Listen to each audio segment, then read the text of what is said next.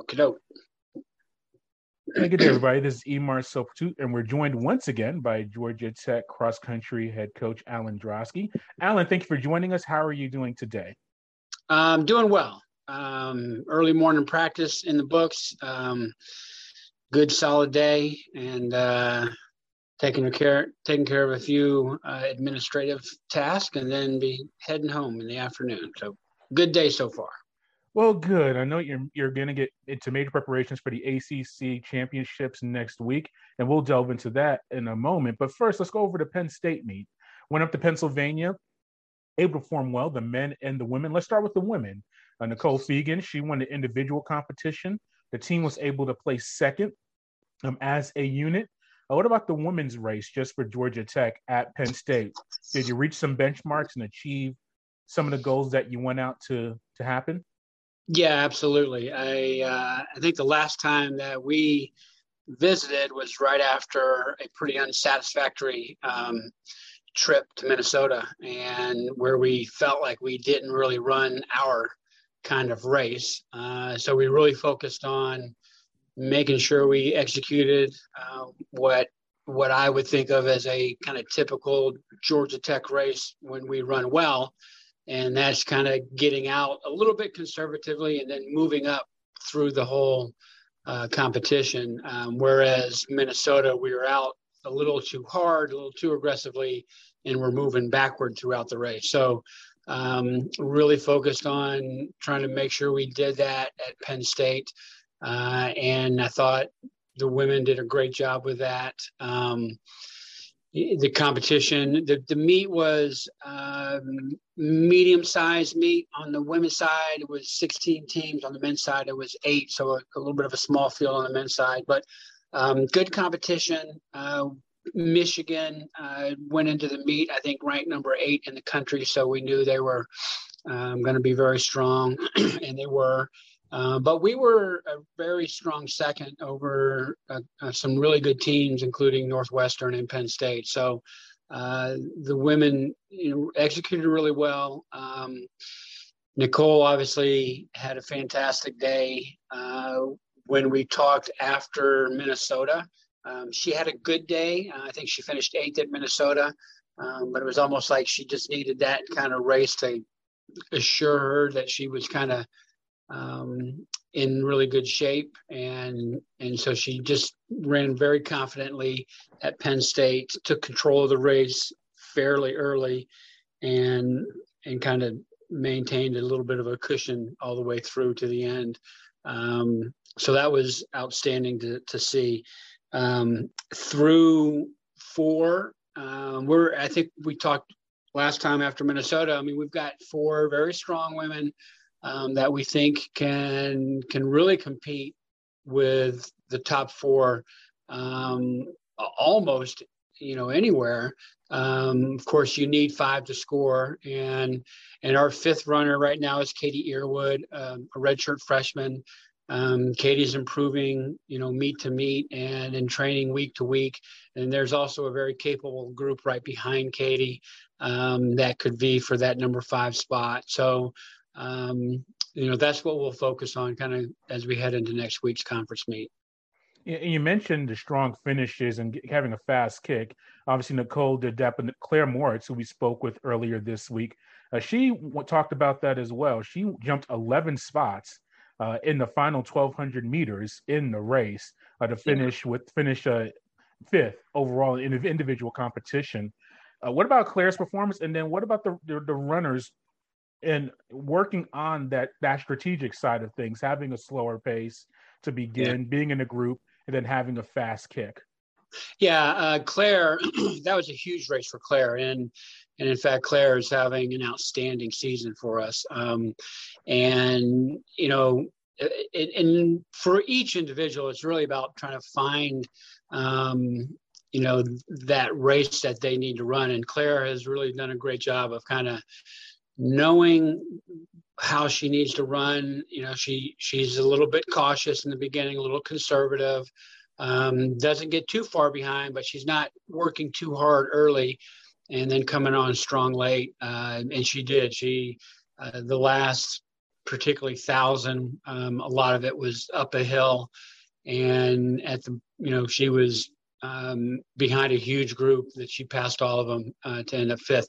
And with Nicole winning, and then there were three Michigan women uh, between Nicole and Claire, and those three w- women from Michigan are are national class runners. So Claire really stepped up to a new level, um, and and and the whole team, like we like we just talked about, just trying to make sure that early in the race you're getting a good rhythm getting your breathing going, um, not getting too stressed and not overworking uh, that first mile and feeling like the last half of the race you really um, are ready to kind of start pushing. And in this course, uh, it was uh, another challenging course like Minnesota was, but not quite as challenging as Minnesota.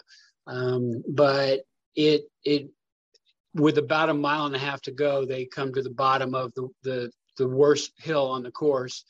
And we talked about it the day before. Like at that bottom of that hill, you've got to you've got to reach that point, kind of in control, feeling like you you know can push over the last mile and a half. Um, and I think across the board, they did a great job with that. Yeah, and moving on to the men, they finished fourth in the team competition, and James Cragin finished fourth individually. But we spoke with uh, Zach Jaeger uh, earlier this week about the meet. And similar to the women, seemed like it, after Minnesota, the theme seemed to be redemption and putting together a better performance uh, on the the cross country field. Uh, did you feel that was the the approach that the men took and were able to finish in, in the competition fourth out of the yeah. teams as you mentioned?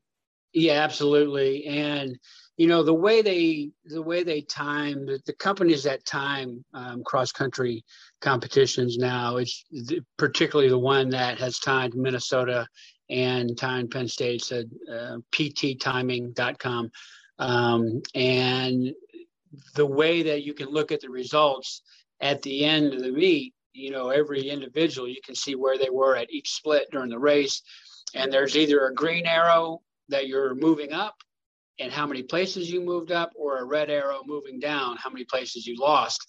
And that after Minnesota, you know, it was it was virtually all red, which is very uncharacteristic of our team. And so we, you know, we we changed that. And at Penn State, it was just the opposite. It was just about everybody in the green moving up. I thought the guys did a really good job. I thought James Cragin, um, you know, put himself up in the lead pack, looked comfortable the whole time, uh, took the lead um, probably about around two miles to go.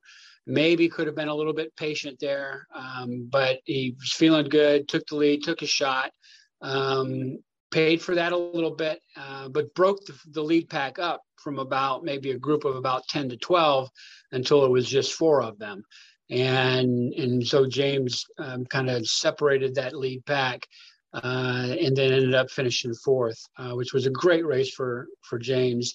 Um, Zach was Zach Zach's having a good season. He uh, had a phenomenal race at uh, Minnesota and. Um, was was a little bit off, I think, at Penn State. But I think the important thing was you could tell early on, um, even at the mile mark, that Zach didn't look that comfortable, looked like he was working harder than he should be at that point. And you could kind of tell that it wasn't going to be a great day. And I think what was really important for Zach to to find out that day is he just kept hanging in there, hanging in there, plugging away. Um, you know, didn't fall too far back and was able to really close over the last mile, half mile of the race to move up to be our second guy.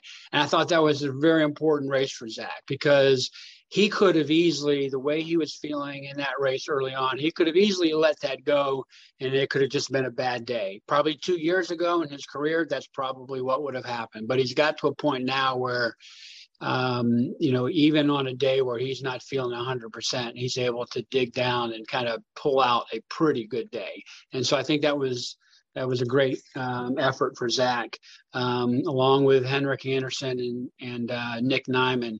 Um, so the the guy who who were our third and fourth runners, but um, you know, really solid day. Still left us a little hungry, um, but it was a much better day than Minnesota, and kind of hopefully it was a springboard uh, into next week uh, when we get to line up against the conference competition. And that's the meet we need to talk about right now the ACC Championships in South Bend, Indiana on Friday, October 29th.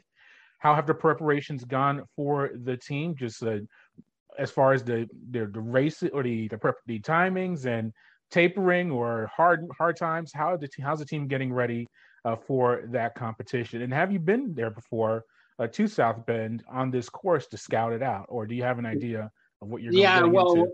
it's been yes. Uh, we we this group of student athletes have not been to South Bend for um, for the cross country uh, to see the cross country course. We've been to South Bend um, to run the conference indoors. Um, so they're familiar with campus and, and things, but not the, the golf course, which is right on the edge of campus. Um, but I've we've been there years ago, um, so so I'm familiar with the golf. It's it's held on a golf course on the edge of campus, um, so I'm familiar with the course and the terrain. It's um, you know we've run two hilly hard courses. This will be one where we go on Thursday and preview the course um, they'll be fired up because this is, you know, virtually pancake flat. It's a uh, very little by the way of hills in this course. Um, virtually no, no hills to be honest with you. But um, so they'll be fired up to see, you know, after running hard courses, to see a, a, really, you know, flat course that they won't have to deal with with hills and such. Um, but uh, you know, so the preparations have gone well. Um, practices uh, have gone well. The workouts, um, the hard workouts that we do generally twice a week, um, have progressed really well. Um, this morning would have, you know, went the way we were hoping it would go. So I feel like we're we're moving in a great direction heading into the conference meet. Um, ready as a team, both on the women's side and the men's side, to have our best meet of the season.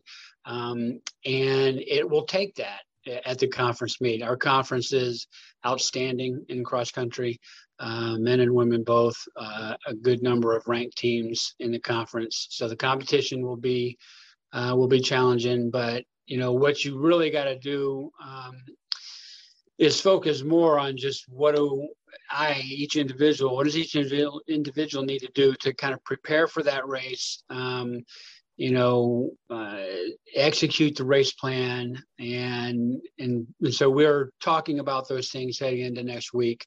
Um, but we feel good about it. Well, Coach, thank you for your time. We greatly appreciate it, and hopefully we can catch up after the race. Sounds great. You have a great uh, have a great weekend. All right, you too.